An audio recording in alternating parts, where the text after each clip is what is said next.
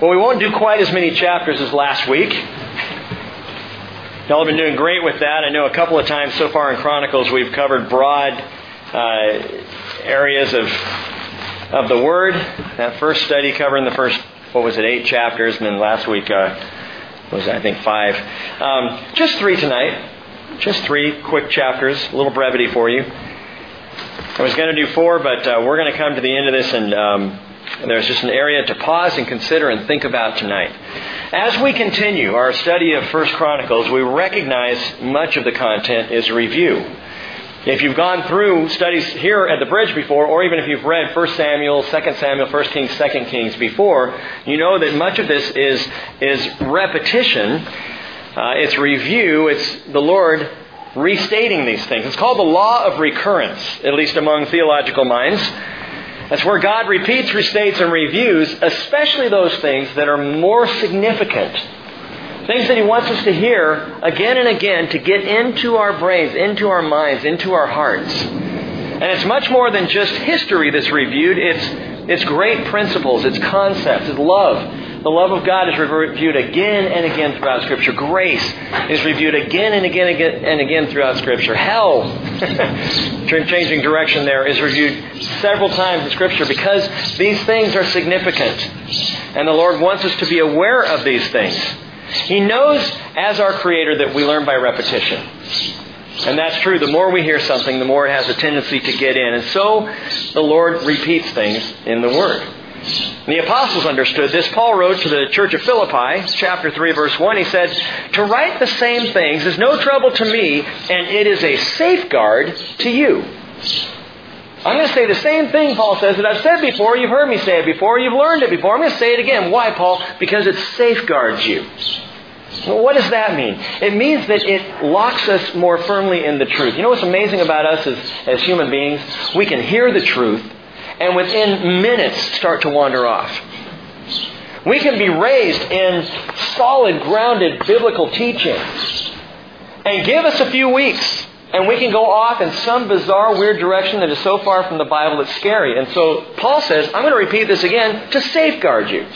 And the more time we spend in the Word and the more time we review these truths, the more safeguarded our faith is. Peter wrote in his second letter, 2 Peter chapter 2 verse 12, he said, I will always be ready to remind you of these things, even though you know and have been established in the truth, which is present with you. And so the Bible has this law of recurrence to safeguard and establish us, to be sure that we understand these things, these principles, and that we can walk with them firmly in place. The law of recurrence is seen throughout Scripture. We saw it at the very beginning in the creation account. Now, critics say that there's a problem with Genesis chapter 1 and chapter 2 because they're in contradiction. They're two different creation accounts. No, they're not. The first one is the broad overview of the seven days of creation, chapter 1. Genesis chapter 2 is the honed in perspective where God more specifically tells how He created man. And it's very interesting to look at Genesis 1 and 2 because Genesis, Genesis 1, the word God is used throughout the chapter. Elohim in the Hebrew. You get to Genesis 2, suddenly it's Lord, Yahweh is used. Why the shift? Because in chapter 2, God is much more intimately dealing with man, of whom he is Lord. he's God, Elohim over all creation, but he's Lord of the heart of man. But it's repetition. Genesis chapter 2, restating creation and expounding upon it and honing in on the thing of greatest importance to the Lord, and that is the creation of man. Another example is the whole book of Deuteronomy. You could call it the first legal law review. Because what Deuteronomy does is go back to Genesis, Exodus, Leviticus, Numbers, literally all four books, and restates and clarifies and lays down the law in, in one single book. So Deuteronomy is that example, and in Deuteronomy chapter 4, verse 9, Moses writes, Give heed to yourself, and keep your soul diligently, so that you do not forget the things which your eyes have seen, and they do not depart from your heart all the days of your life. But make them known to your sons and to your grandsons. Deuteronomy chapter 4, verse 9. Another example of the law of recurrence is the four Gospels. Four perspectives of the life of Jesus. All unique, all similar. Many of the stories, many of the teachings are the same, some almost exactly the same, and yet there are some variances, not because of contradiction, but again, because God wants us to see Jesus from four different angles.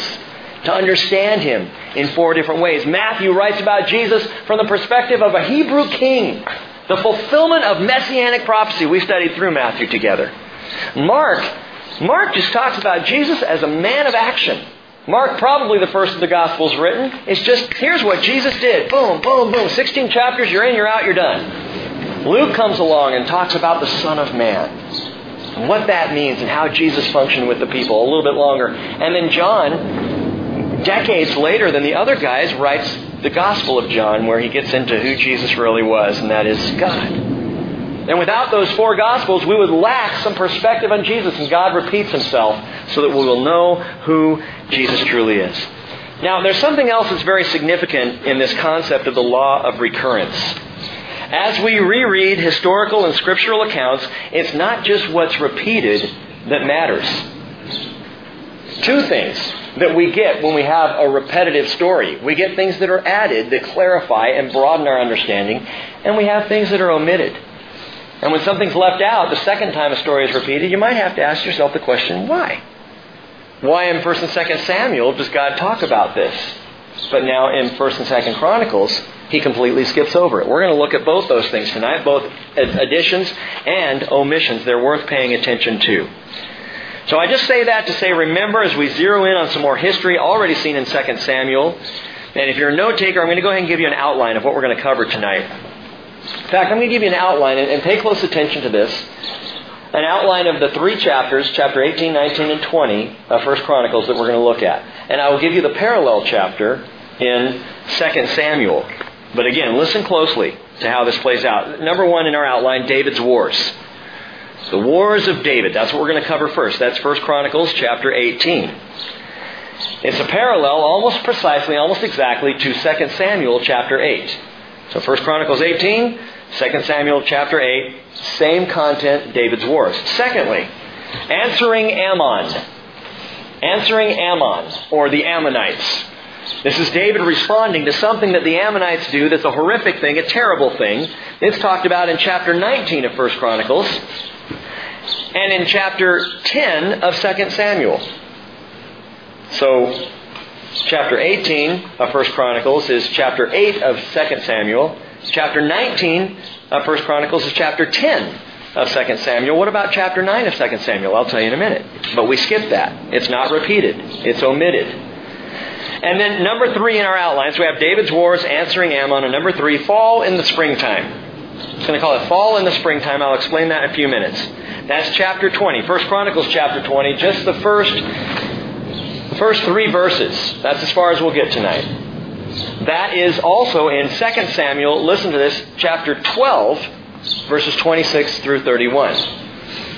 So we have a couple of omissions here. In the outline, there's no recurring passage in 1 Chronicles for either 2 Samuel chapter 9 or 2 Samuel chapter 11 through 12 verse 25. Those two are completely omitted from 1 Chronicles. Well, what are those chapters and why are they omitted? 2 Samuel chapter 9 is the story you may recall of David's kindness to a man named Mephibosheth.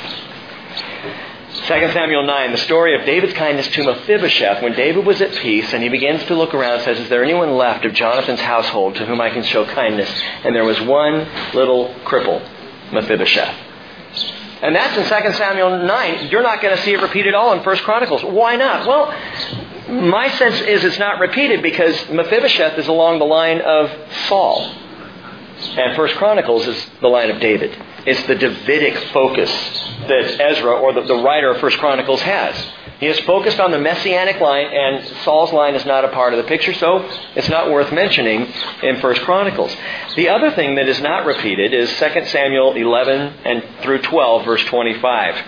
It's probably the most fascinating omission and we'll talk about it in a few minutes. But let's start in verse 1 of chapter 18, David's Wars, the parallel 2 Samuel chapter 8. David's Wars. Now, after this, it came about that David defeated the Philistines and subdued them and took Gath and its towns from the hand of the Philistines. He defeated Moab and the Moabites became servants to David, bringing tribute. Okay, he defeated the Philistines. You know where the Philistines camped out. You know where their territory was, right?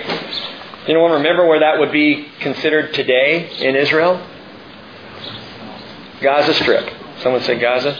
It's Gaza, and it's the towns just north of there, Ashkelon, which you've heard about Hamas lobbing, you know, missiles from the Gaza Strip into Ashkelon in Israeli territory. Well, Ashkelon was a Philistine town by the same name. So those towns along that southeastern uh, coast or southwestern coast of Israel. Verse 3 David also defeated Hadadezer, king of Zobah, as far as Hamath, and he went to establish his rule to the Euphrates River. Euphrates River. David took from him a thousand chariots and seven thousand horsemen and twenty thousand foot soldiers, and David hamstrung all the chariot horses, ow, but reserved enough of them for one hundred chariots. When the Arameans of Damascus came to help Hadadezer, uh, king of Zobah, David killed 22,000 men of the Arameans. Since they're of Damascus, that would be the region of Syria today. Where are we? Verse 6. Then David put garrisons among the Arameans of Damascus, and the Arameans became servants to David, bringing tribute.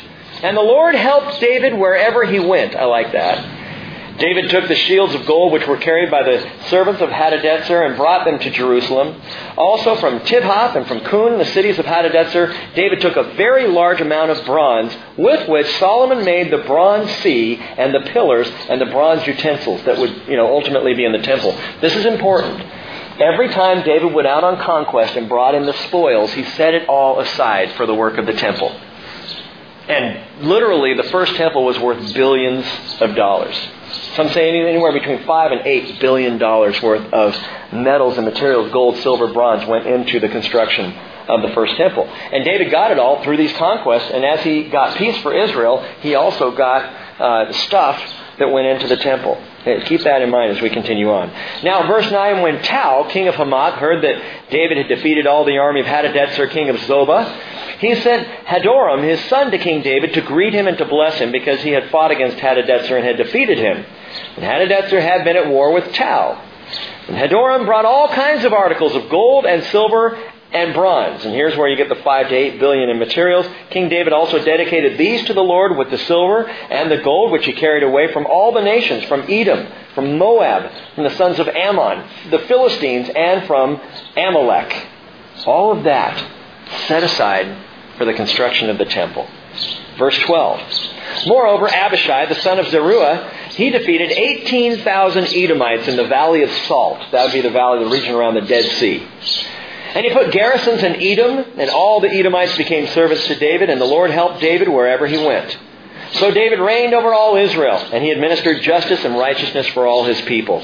Joab, the son of Zeruiah, was over the army, and Jehoshaphat was the son of uh, Ahilud, was recorder. Zadok, the son of Ahitub, and Abimelech, the son of Abiathar, were priests, and Shavsha was secretary. Benaiah, the son of Jehoiada, was over the Kerethites and the Pelethites, and the sons of David were chiefs at the king's side. Now, just three things I want to quickly point out in chapter 18. A couple of small issues and then one rather large issue. In verse 2, we're told that David defeated the Moabites, but he allowed a remnant of them to survive. In fact, we see quite a bit of mercy from David given to the people that he destroys. He rarely destroys them completely. And with the case of the Moabites, we're told back in 2 Samuel chapter 8 that he allowed one out of three of the army to live. And that was an act of mercy, especially in those days. Why didn't David just wipe out the Moabites? That's issue number one. Why didn't he just wipe them all out? Just get rid of them, man. And especially because down the line, the Moabites would continue to be a pain in Israel's neck. A lot of these surrounding nations, when not completely wiped out, would come back to bite Israel later. Why not just take them all out, get them out of the way? David may well have shown some restraint because here his great grandmother was a Moabite woman. You remember her name? It was Ruth. And because Ruth was a Moabitess, I think David showed some mercy, especially to the people of Moab. Second issue. Why did David hamstring the poor horses? I mean, what did they do to hurt anybody? You know, they're just horses. It's not like they choose a side. He could have used all those horses that, that he conquered in battle. He could have taken them all. And in fact, Solomon would. All across Israel today, there are remnants, archaeological finds in Megiddo. Megiddo was a great horse city for Solomon. Then he had stables there. He had stables right there at the Temple Mount in Jerusalem. And there are several stables of Solomon throughout the region of Israel even today because Solomon amassed for himself massive numbers of horses. Why did David take these four horses? He set aside a hundred, but he hamstrung the rest of them. I mean, it's painful. It just seems a little harsh. Well, to be specific, hamstringing a horse is literally cutting the tendon or the sinews at the back of the knee on the back leg of the horse. It, it would be a little painful at first, but the horse would heal. It just wouldn't be able to run in battle anymore. So, in essence, David actually did these war horses a favor. He let them retire early, sent them out to pasture, let them relax and hang out. They never would fight again because they wouldn't have the strength to fight. So, on the one hand, David didn't just wipe out all the horses, he just incapacitated them for battle. But there's another reason that, uh, that David did this, that he didn't amass horses for himself, because the Lord had said not to. Deuteronomy 17, verse 16 says, Moreover, the king shall not multiply horses for himself, nor shall he cause the people to return to Egypt to multiply horses, since the Lord has said to you, You shall never again return that way. And the whole focus was not to have a mighty army of horse drawn chariots. The Lord wanted it to be clear to Israel and all the surrounding nations that the power was God's and not in the legs of the horses. So David is fulfilling exactly what Moses wrote in Deuteronomy. Don't amass for yourself horses. By the way, do you remember David's song when the ark was finally housed in Jerusalem? Back in 1 Chronicles 16, verse 11 says, Seek the Lord and His strength. Seek His face continually. In verse 28 of 1 Chronicles 16, Ascribe to the Lord, O families of the peoples, ascribe to the Lord glory and strength which is the reason for the Deuteronomic law. It's, it's not that God doesn't love horses. It's so that Israel would trust the Lord for their strength and not horses and not weaponry and not in warfare. By the way, Deuteronomy chapter 17 verse 17 also declares that the king of Israel should not multiply for himself wives.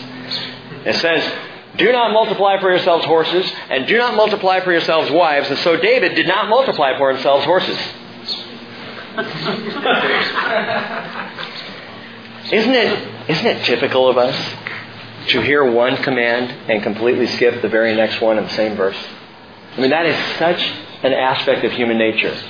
We read things and we see what we can accept, what we're comfortable with, what we will do, and the things that we just don't like in our theology, man, forget that one. You know, I know he said don't get the horse. So I'm, I'm look, I'm 50-50 here, Lord. You know, I'm one for two. That's not horrible, is it? now the third issue. The third issue is this. One of the biggest complaints of people when they read the Old Testament is all the wars. They look at the Old Testament, and you've heard people say, I don't like the God of the Old Testament. Jesus is cool. God of the Old Testament I have a problem with. Not recognizing that Jesus is the God of the Old Testament. One and the same. And people have a big issue with all the wars, especially with the fact that the Lord sends people into war.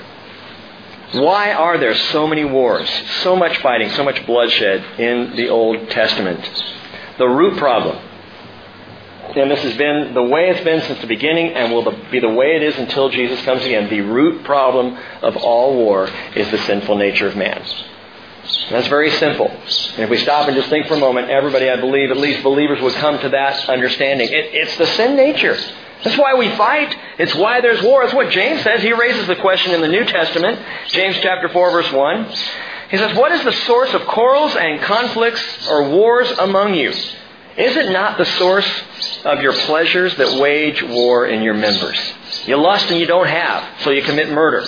You're envious and you cannot obtain, so you fight and you quarrel. And the truth is, and J. Vernon McGee said this back in the 80s, and we repeat it, and the truth is the same today as it was 2,000 years ago, as it was 4,000 years ago. You can march and protest war all you want. It's not going to stop war.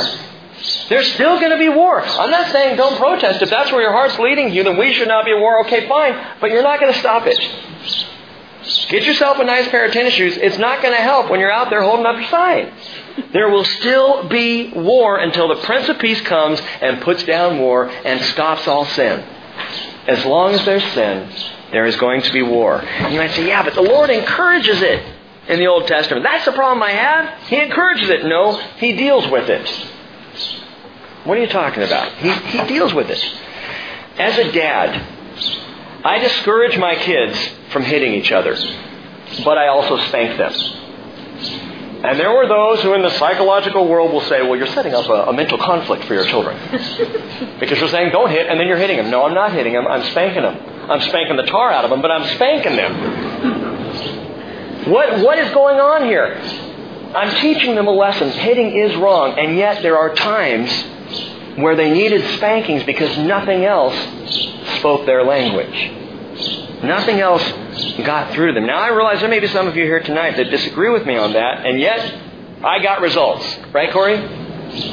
yes, Dad. Now it's, it's been a long time since Corey's gotten a spanking. I mean, like months.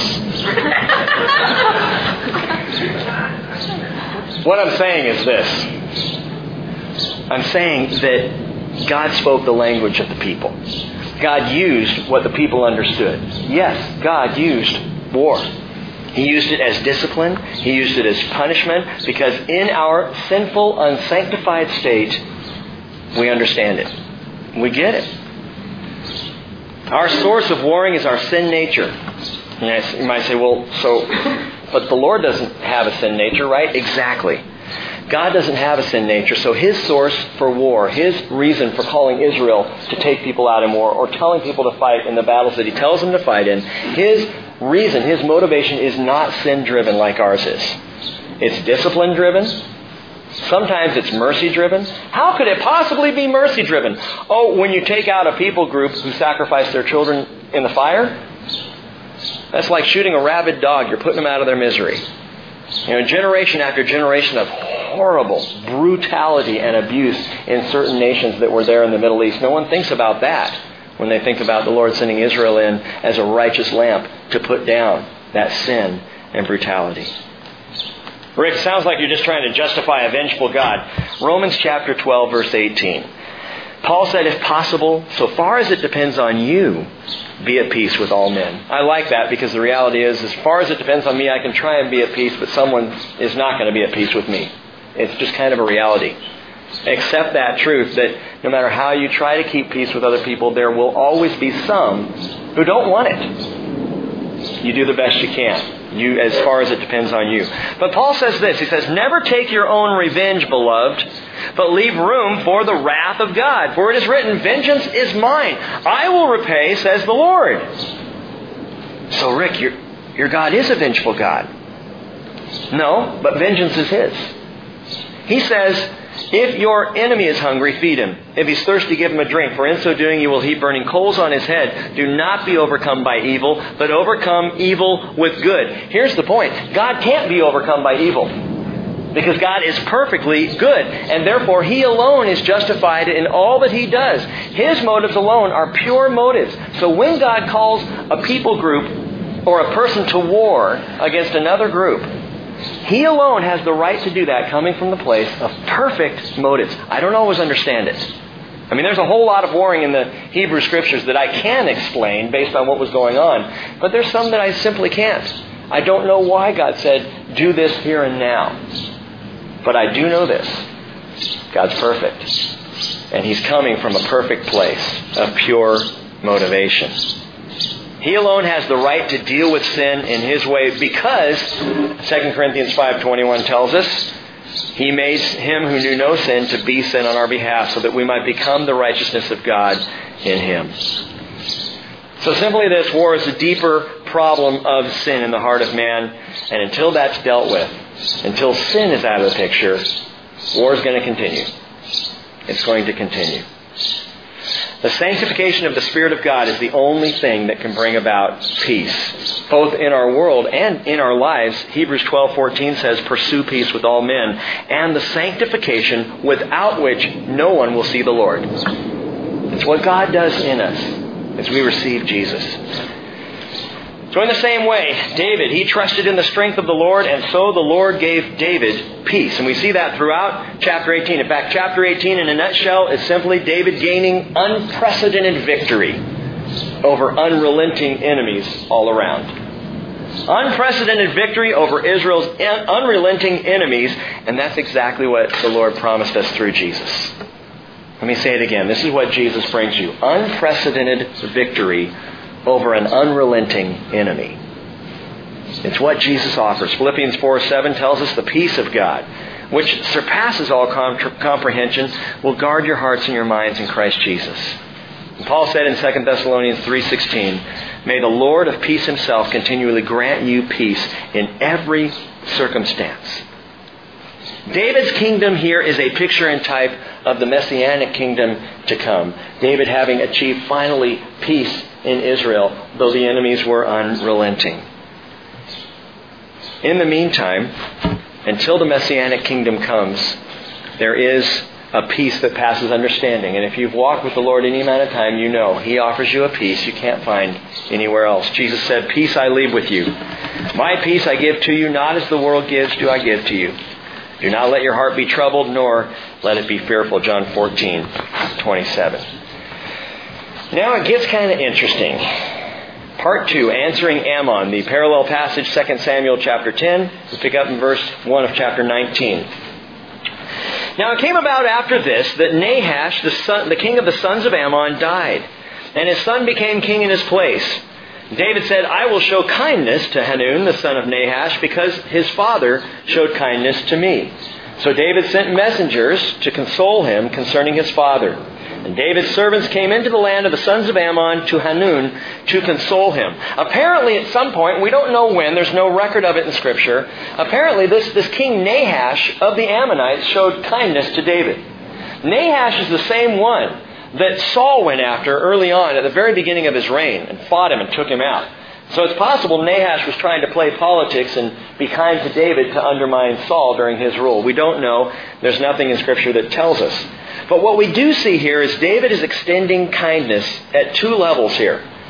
One it's kindness as a diplomatic sympathy to Hanun, this son of Nahash, who is now the new king of Ammon. Diplomatic sympathy. He's showing a kindness, kind of a, you know, a nod in, in his direction. Look, I don't have any beef with you. You don't have any beef with me. I like your father, the king. I'm sorry he died. Sending some ambassadors ahead. And we're told that uh, in Galatians 5.22 that kindness is number five in the fruit of the Spirit. Number five there in the orchard of the fruit of the Spirit. Love, joy, peace, patience, kindness. But the kindness here is also diplomatic, not just spiritual, not just sympathetic, but it's diplomatic. In that, if you want to know kindness, you got to show kindness. If you want to know it, you got to show it. However, a kindness shown does not necessarily guarantee a kindness returned. Look at verse 3. But the princes of the sons of Ammon said to Hanun, Do you think that David is honoring your father and that he has sent comforters to you? Have not his servants come to you to search out and overthrow and to spy out the land? A little paranoia here. Verse 4. So Hanun took David's servants and shaved them and cut off their garments in the middle as far as the hips and sent them away. Yeah. In our culture, gang, shaving half a beard, and that's what we're told, Samuel tells us he shaved off half the beards of these guys. Shaving half a beard and pantsing someone in our culture would be a prank. Okay? And we might kind of laugh it off. And trust me, when I read the story, reread it because we've read it before, there were several puns I had to purposefully leave behind. the bottom line is this.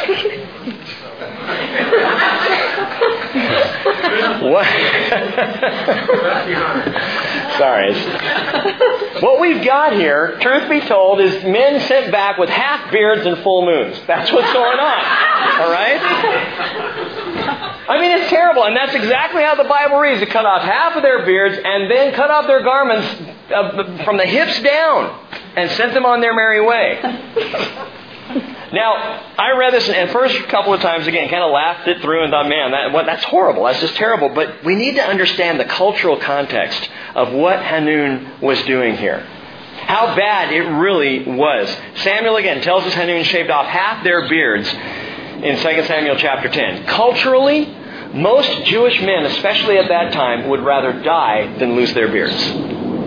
It was that important. It was called the primary ornament of the look of man was the beard. It was so important, and, and, important still today in the Middle East. It's rather important, and among the Hasidic Jews, very important. That beard that they would just let grow. As a matter of fact, Jewish men wouldn't even shave the sides of their beards. It just grew as it grew. And to have it shaved off, to have half of it shaved off like that, was an utter disgrace to them culturally. 1891, a man by the name of Theodore Herzl. Perhaps you've heard the name. He's the father of modern Zionism. He was on assignment in Paris. He became a, a correspondent with a newspaper there. And he was sent out on a story where he witnessed the public humiliation of a French army officer. His name was Alfred Dreyfus. Alfred Dreyfus was a Jew. And his humiliation was such that as they stripped him of his rank, they plucked out his beard as the people gathered around in the streets there of Paris shouted, Death to the Jews! Death to the Jews! And it was in that moment that Theodore Herzl recognized unless the Jewish people had a country of their own, they would cease to exist. And so he called within five years of that moment the first Zionist conference in Basel, Switzerland, and from there the groundwork began to be laid for the return of the Jews to Israel. Because a man's beard was plucked out. By the way, another more famous Jew had his beard plucked out as well. Prophetically speaking, Isaiah chapter 50, verse 6, Jesus is talking and says, I gave my back to those who strike me, and my cheeks to those who pluck out the beard. I did not cover my face from humiliation and spitting. Culturally, what Hanun did to these men in shaving off half their beards was horrific. Politically, shaving off half the beards of the ambassadors was an anti diplomatic slap in the face of David. Politically shameful and militarily provocative. David sends ambassadors in kindness and peace. Hanun returns the favor by provoking him to war. Remember what we said about war. There will always be war, whether you extend the hand of diplomacy or not. One thing that is misunderstood, and I'm not a warmonger, but I got to say this one thing that is misunderstood about the Arabic mindset in the Middle East is peace is won by strength. That is the attitude that's understood. Diplomacy, all diplomacy means in the Muslim world is more time for us to amass weapons and produce strategy. Well, I don't want us to go to war. You know what? I don't either. I don't want to be at war with anybody.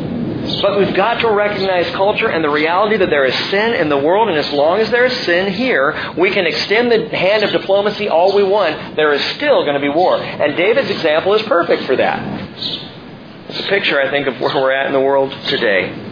There are two ways, by the way, to cease all wars in the world other than Jesus coming. Two ways. Number one, when both sides lay down their arms and agree to stop fighting. Both sides. If one side does, does it, doesn't matter. I've told you before, it's, it's been said that if the Palestinians will lay down their arms, there will be peace in Israel. If the Israelis will lay down their arms, there will be no Israel. So when both sides lay down their arms and agree, or, or the other way to peace until sin is dealt with is when there is a definite winner and a defeated loser. Otherwise, you're not going to have peace. And it reminds me that as ambassadors of the Son of David, we will face similar treatments. We will be shamed. We will be exposed if we try to stand up for Jesus. 2 Timothy 3:12 says indeed all who desire to live godly in Christ Jesus will be persecuted. As an ambassador for the son of David, you become a target immediately for the enemy. And you will be at times treated, treated to, uh, be treated to indignity and to exposure. Now listen, this is important. What I mean by exposure is simply this. If you stand up for Jesus, Satan will look for every possible way to discredit your standing up. He will look for every possible way to make you look the hypocrite. He will try to call, call up old sin and bring it to the forefront. He will try to call up hidden sin, which is one of the reasons I believe God is so serious about us confessing and getting it out there. Because what we hold on to and hide here, it's going to come out. And the enemy will use that to expose you and to ruin your witness. We are called to holiness, gang, because we will be exposed. And when we're exposed by the enemy, the best place to be is for people to look at you and go, Man, I got nothing on this guy. There's, I can't find anything on her. You know, when they bring up the past, you can say, yeah, I've already confessed to that, and that is part of what, what I was then, but it's not who I am now.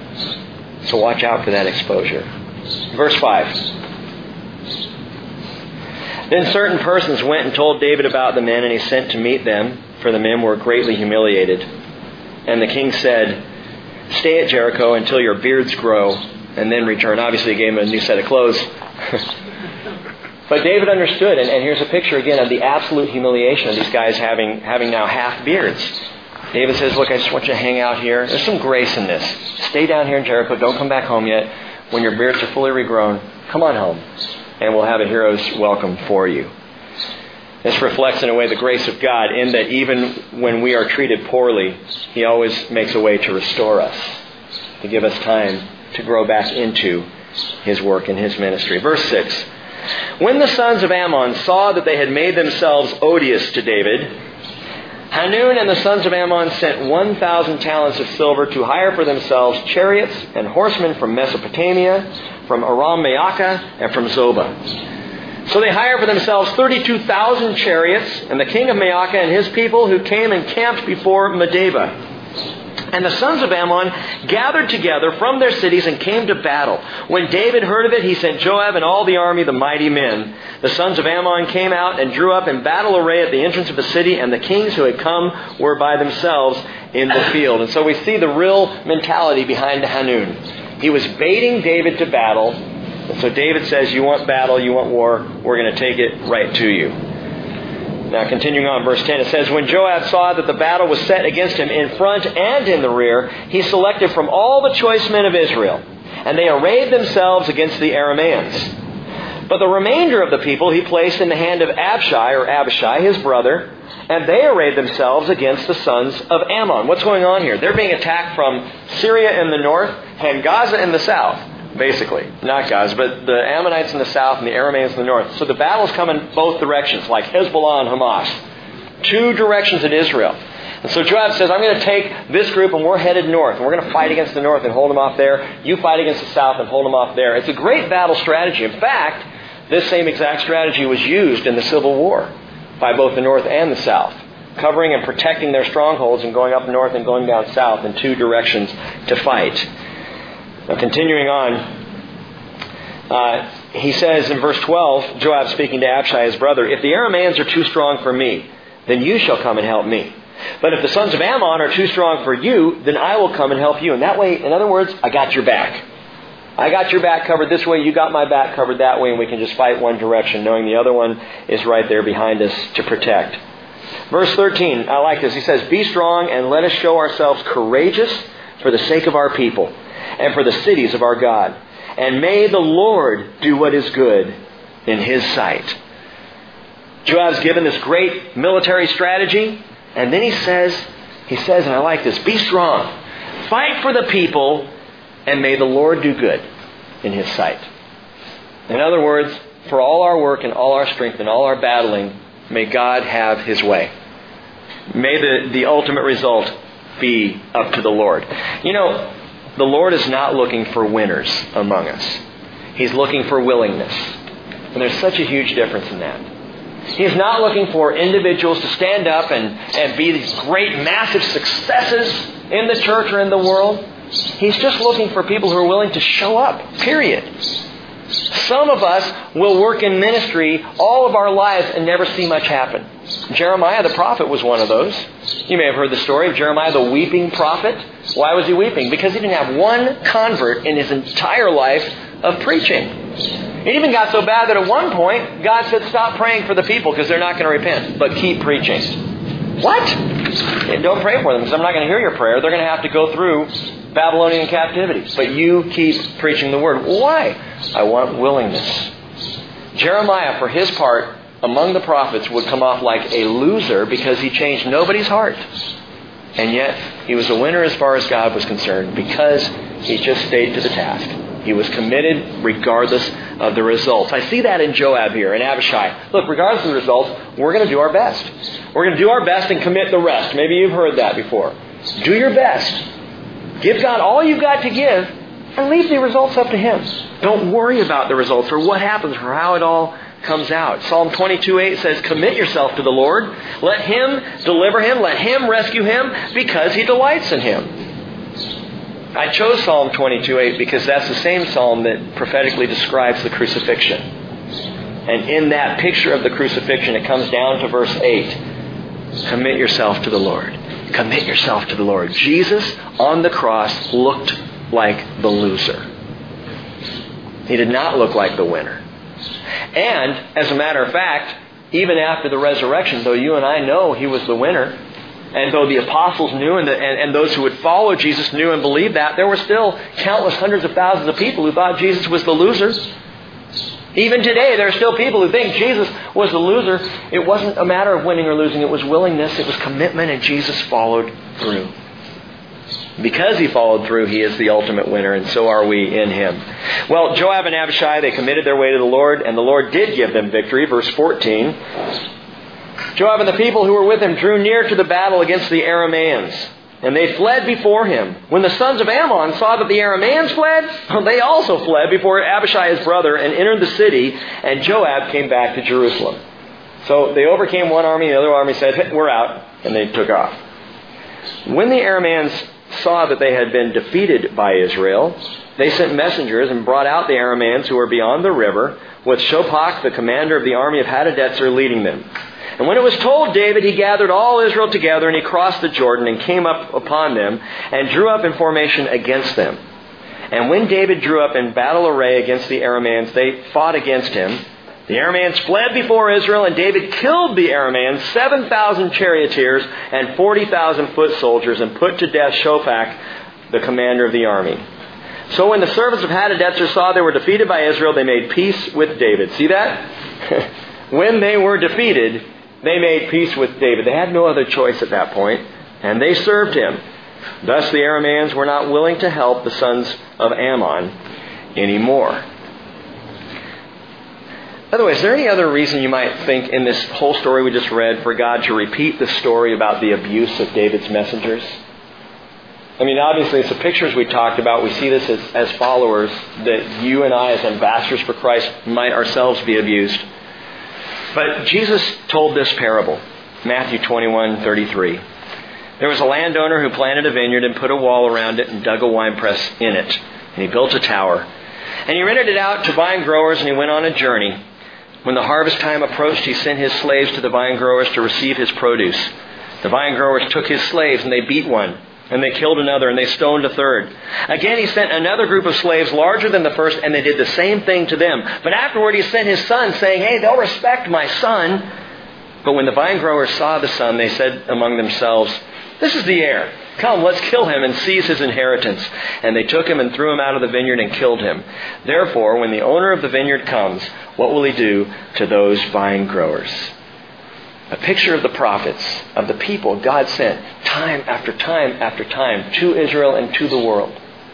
And how they were abused, and some were killed, and some were just cast out, and some were poked fun at, until God finally sent his own son. And we know the gospel story. What's interesting to me, and I talked about the law of recurrence as we began, this is what we see. God repeats stories to get certain themes into our hearts and into our minds. The abuse of David's messengers. We've, re- we've received this story twice. We've read twice. David sent messengers, and his guys were abused and sent back. And it is a picture of you and I in the church, but it's also a picture of what God has been doing throughout history, trying to make peace with mankind, trying to offer the hand of kindness. And man slaps it away.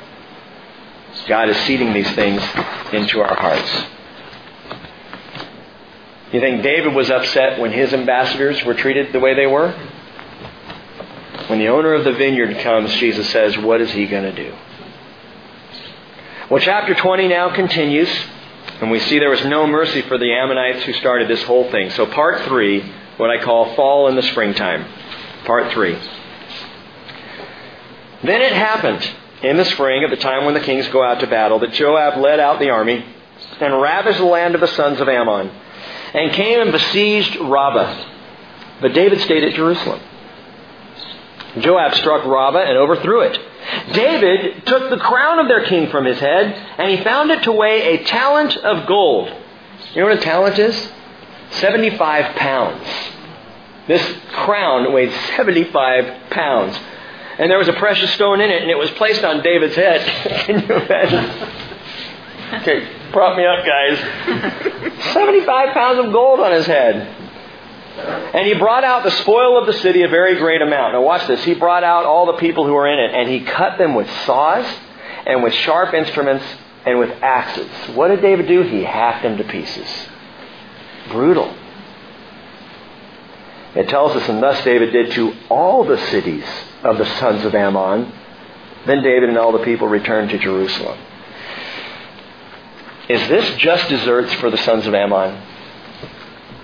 I mean, for shaving half a beard and pantsing these guys, is this what all of the Ammonites deserved? This kind of brutality on the part of David? I want you to consider something tonight. As bad as the shameful and provocative actions of Hanun and the Ammonites were, I'm not sure they merited this kind of brutality, this kind of wholesale slaughter by David. But there's a reason for this, I believe. And we've got to think it through. Go back to verse 1. Verse 1 tells us, Then it happened in the spring. At the time when the kings go out to battle. And I, think that's kind of interesting because that was the kind of par for the course. Springtime was, was battle season. For us, it's baseball season. For them, it was battle season. And there's a reason for that. The people were rural in those days, and most of them farmers. The men would have to farm. They'd have to take care of, of their harvest, their planting, all of that. And it was only in the springtime when they were free to go fight. It was in the springtime when the weather was better and they could fight. So springtime was, was battle time. But we read again these first three words of chapter 20. Then it happened. Then what happened? It's what I call the greatest omission of First Chronicles. Then David stayed home in Jerusalem and met Bathsheba. Here's where it happens, right here in chapter 20. Actually, it's not mentioned here. Let me read you what is left out of 1 Chronicles. 2 Samuel chapter 11 verse 1, it happened in the spring, at the time when the kings go out to battle, that David sent Joab and his servants with him and all Israel, and they destroyed the sons of Ammon, and they besieged Rabbah. But David stayed at Jerusalem. Now when evening came, David arose from his bed and walked around on the roof of the king's house. And from the roof he saw a woman bathing. And the woman was very beautiful in appearance. So David sent and inquired about the woman. Remember, he didn't amass horses for himself. He inquired about the woman, and one said, Is this not Bathsheba, the daughter of Eliam, the wife of Uriah the Hittite? Who we already know from earlier chapter, an earlier chapter in First Chronicles, that Uriah was one of the thirty mighty men of David one of his top upper echelon men. David sent messengers to her, and when she came to him, he lay with her. When did David lay with Bathsheba again? In the springtime. In the springtime, when the grass is so green and full and rich in Israel, when it's hard to imagine a country like Israel, that, that is so green and, and dotted with flowers from one end of the country to the other, it's hard to imagine what it's going to look like in August. Dry and baked and brown, all the greenery gone. But the picture is interesting here. Isaiah chapter 40, verse 6 says, All flesh is grass, and all its loveliness is like the flower of the field. The grass withers, the flower fades. When the breath of the Lord blows upon it, surely the people are grass. The grass withers and the flower fades, but the word of the Lord stands forever. All flesh is grass. Why would David do what David did? Why stay home? And there in the springtime, when it's the perfect time for him to be out engaged in battle for his people, why stay home? Why would he fall such a great fall with this woman, Bathsheba? I had a friend recently, and I don't think I I think I've shared this with you, and it's nobody that any of you know. Just make that real clear. But uh, a good friend who had an affair and absolutely shocked me. It blew my mind. And in talking this through with him, how how did this happen? What, how did it? And, and you know what we came down to? All flesh is grass, man. All flesh is grass. And I am. Listen to me. I am just as capable of that kind of sin as my friend is. I need to say that clearly to you. That's why, as a pastor, I don't meet one on one with any woman, ever. Now, don't worry, women, I'm not a cad. You know, I'm not going after them like, ooh. But, but I'm telling you something. There are certain areas for men that are, men, there's no reason any of us should ever be alone with a woman who's not our wife. Period. Just don't do it. That was Billy Graham's standard. It's why he never had a problem his whole entire life because he never, he wouldn't even get into an elevator alone with a woman to go up one floor. He wouldn't get in a car. If someone at one of his crusades sent a woman to pick him up at the airport, he stayed at the airport until he sent a man or a group of people. That is wisdom. That is just smart. It's not being in that place. Why? Because all flesh is grass. And because whatever your particular sin is that you struggle with, guess what? I'm capable of that. Whatever my particular sin struggles are, you're capable of it too. All flesh is grass. David was 50 years old or in his mid 50s when this happened. He wasn't a young man who, who was having trouble controlling his passions. He was a guy who'd reached a point in his life where like, okay, I'm cool, I'm good. And on an evening when it was cool and good, he looks over the edge of his roof and whoa, Mr. in mid 50s is now thinking like a teenager and loses control of himself. You'd think that David, at that point in his life, would have a little more maturity. But I'm here to tell you, maturity has nothing to do with it. All flesh is like grass. Romans 3.23, all have sinned and fall short of the glory of God. Every one of us. And, and you know what? It may not be sexual things that, that for you is a challenge. Something else is, though. And the grass is so beautiful in the springtime. By midsummer, it's brown and dead. That's how quickly we fade. Proverbs 132 says, The waywardness of the naive will kill them, and the complacency of fools will destroy them. But he who listens to me shall live securely and will be at ease from the dread of evil. Now that's a life of ease. That's the life of ease that I want. The life that is at ease from the dread of evil. How do you get there? By listening to the Lord. And the more I listen to Jesus, the more I listen to the Father, both in prayer and in the Word, the stronger I am, and the more at ease I am, secure against the dread of evil. I call this the fall and the spring because that's what it was for David. It was the fall. David's fall in the spring. And there's no mention of it in First Chronicles. Why? Well, a couple of reasons. One, because with the Lord, it's not just forgive and forget, it's forgive and omit. And we see in First Chronicles, the David and Bathsheba story is completely omitted. It's not even referred to. It's not mentioned in this. The closest we get is the mention a few chapters earlier of Uriah the Hittite as one of the mighty, mighty men. Nothing in 1st and 2nd Chronicles about this greatest sin of David's life. The standout, the one massive failure that overshadows all other things, it's gone. It's completely omitted. That's the thing, the difference between an omission and forgetting something. If you forget something, someone can remind you later. If it's omitted, it's not there even to be reminded of. That's how God forgives sin. Do you understand that? And we might remember it. We might trump up false guilt in our hearts about it, but God does not only forget, He omits. It's gone. Lord, do you remember when I did this? He did what? It's gone. It's also not mentioned because of something that David did. Hold that thought for a moment. Watch again what David does in the meantime.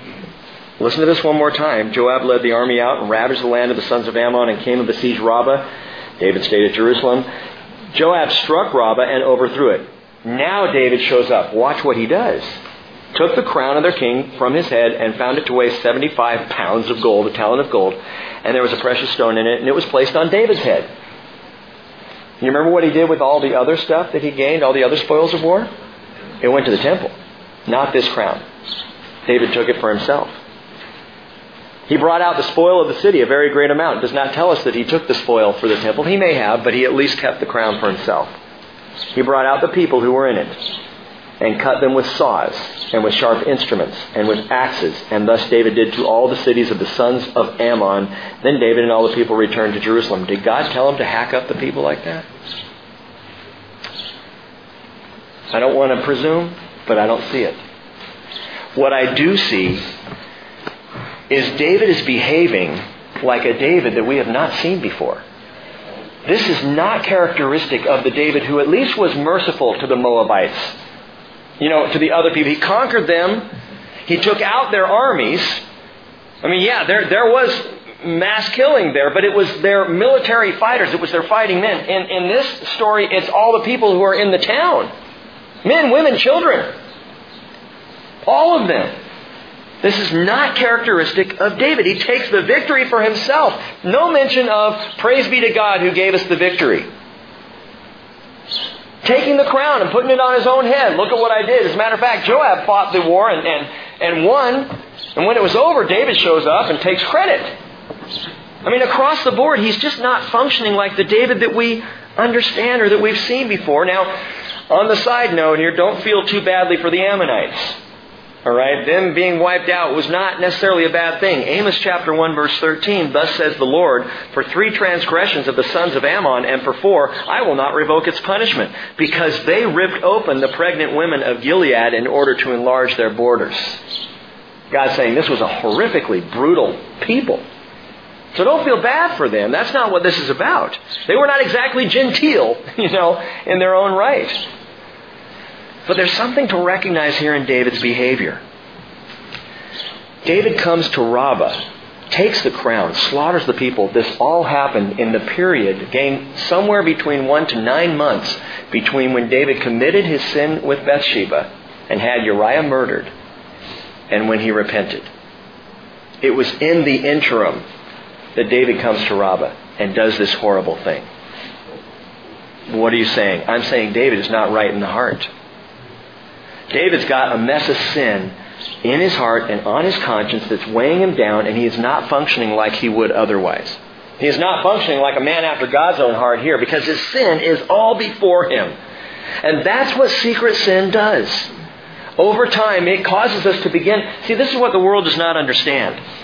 That sin is both a physical and behavioral thing. It has physical ramifications in our life. It's not just a spiritual thing out there. It's oh, I sinned. I'm in trouble with God. Better pray. it has physical consequence for us. Listen to this. Psalm 38 verse 3. There is no soundness in my flesh because of your indignation. There's no health in my bones because of my sin. For my iniquities are gone over my head. As a heavy burden, they weigh too much for me. My wounds grow foul and fester because of my folly. This is physical result of a spiritual problem. I'm bent over, I'm greatly bowed down, I go mourning all day long, so there's an emotional result to a spiritual problem. My loins are filled with burning. There's no soundness in my flesh. I am benumbed and badly crushed. I groan because of the agitation of my heart. This is not just colorful allegorical language here. It's not intended to paint a guilty picture.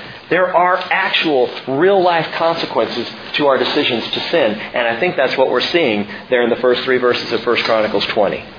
The consequential behavior of a man whose heart is messed up big time. Acting in a way he would not have acted before. Now, what did David do that righted his heart? He finally repented. He repented.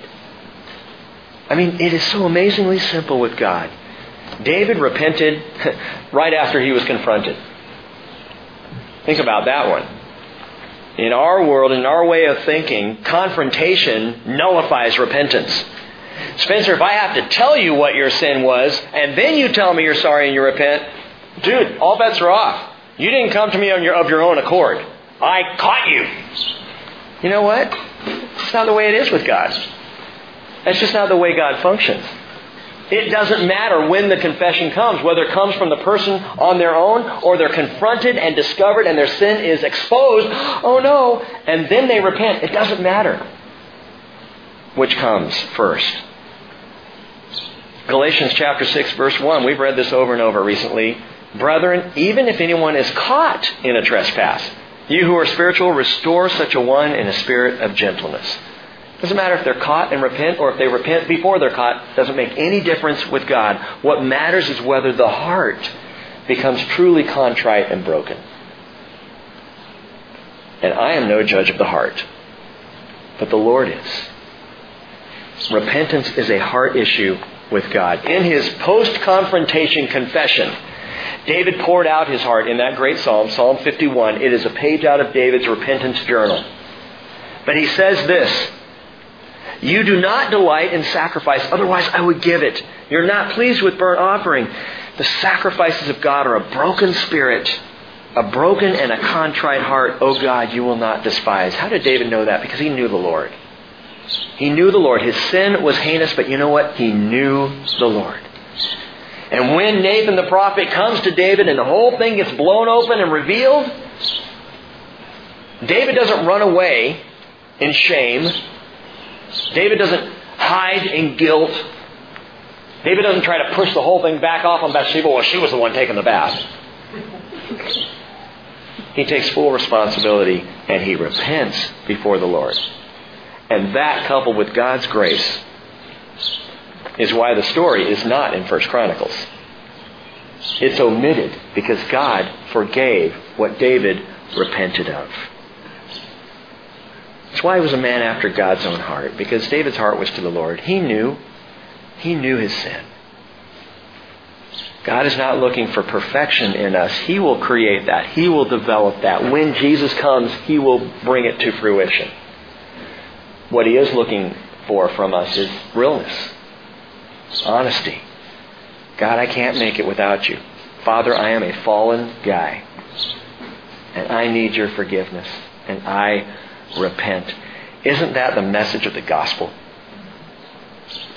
Jesus said in Luke 24 45, after the resurrection, this is right before his ascension, he said to the apostles, I love this, it says he opened their minds to understand the scriptures. How cool is that? And he said to them, Thus it is written, that the Christ would suffer and rise again from the dead the third day. And that, listen to this, repentance for forgiveness of sins would be proclaimed in his name to all the nations. You see, what we've forgotten sometimes in the church is the repentance part. We want to preach forgiveness of sin to all the nations. But Jesus said what must be preached is repentance for forgiveness of sins. Your repentance and mine. It's not that God doesn't want to forgive. It's not that He's waiting, okay, show me what you got. Bring your best apology. Let's see how good you can do. It's that He knows if we don't repent, our hearts are not toward Him. If we don't repent, we're not going to receive that forgiveness. We have to open up our hearts and say, we need the forgiveness. And it's something that I think sometimes is, is lacking in our preaching repentance for forgiveness of sin. Well, so you're saying that, you know, repentance is kind of like my work that I do? No. No. Repentance is not work. Repentance is opening your heart. Repentance is just acceptance that you are a sinner who needs Jesus. It's nothing you do. It's opening your heart to what God has done, what Jesus did on the cross. I told you we'd sing a couple more songs tonight. I'd like to do that right now. And I don't know, thought about this today. I don't know if any of you are struggling with secret sin right now. You know, I, like I said, I, I'm no judge of hearts. I don't know what's happening in your lives, in your hearts, what's going on. But I want to ask you this question. Are you holding on to some secret thing, some secret sin in your life? No one knows maybe but you. You know. Is there something tonight that is rotting in your heart or decaying in your spirit? Is there something in your life that's causing you to behave in a way that you know it's just not you? It's not the way you are in Jesus. But there's something you haven't dealt with with the Lord. Peter said, and I believe he would say to you and me tonight in Acts 3:19, repent and return so your sins may be wiped away, that is omitted, in order that times of refreshing may come from the presence of the Lord.